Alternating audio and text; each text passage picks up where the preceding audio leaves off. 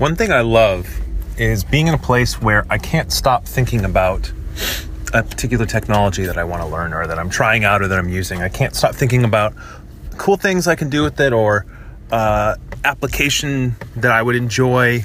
You know, like I enjoy like being able to use this technology in a particular problem set, you know, or whatever else it ends up being. I love being in a place where I'm just super excited about a technology. I want to learn more about it or read more about it.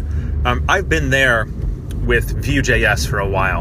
And unfortunately, I've been really busy the last few months and haven't had much time to do it. But I'm hoping that's going to change soon. And I'm hoping that I'm going to be able to do more Twitch live streaming as I learn it. I'm also hoping that Evan, the creator, is going to be able to create more material for me to consume. I'm like watching, you know, I basically have kind of read all the docs and read any blog posts. I have watched most of the Laracasts about it, although I'm going to kind of probably reread all the docs from scratch. Go Google up some new blog posts, rewatch all the Laracasts, trying to get it embedded. But I'm at the point where it's hard to really consume much more, and I just want to use the dang thing. So I have a few side projects that are using it, and so I think I need to just devote a little bit of time to them so I can just have the opportunity to work in it. And I'm definitely trying to find some projects to use it on at work. We've got an old project that we made. Oh, Karani. I've talked about it in the podcast before.